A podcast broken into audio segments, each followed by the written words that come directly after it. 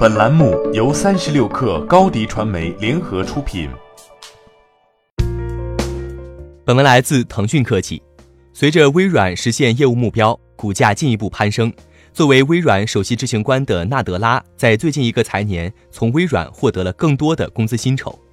根据微软周三发布的年度投资人文件，在截至六月三十号的二零一九财年，首席执行官纳德拉一共获得四千二百九十万美元的薪酬。主要组成部分是股票奖励，这个数字比之前的一个财年上升了百分之六十六，但低于纳德拉在二零一四财年刚刚接替鲍尔默职位时的收入。纳德拉的加薪凸显了微软在他的领导下实现的巨大转变，尤其是微软的云计算业务规模翻了一番。一年前，微软从苹果手中夺回了世界上最有价值的上市公司的头衔。独立董事们还提到了微软智能云业务的增长。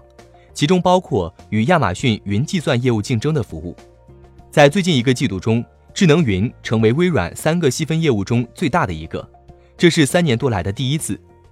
在上一财年中，纳德拉获得了部分长期业绩股票奖励。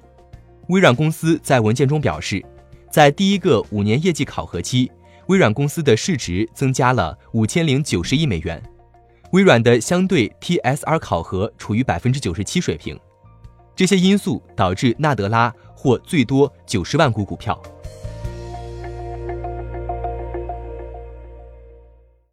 欢迎添加 baby 三十六克 b a b y 三六 k r 加入克星学院，每周一封独家商业内参，终身加入学习社群，聊风口谈创业，和上万课友一起成长进化。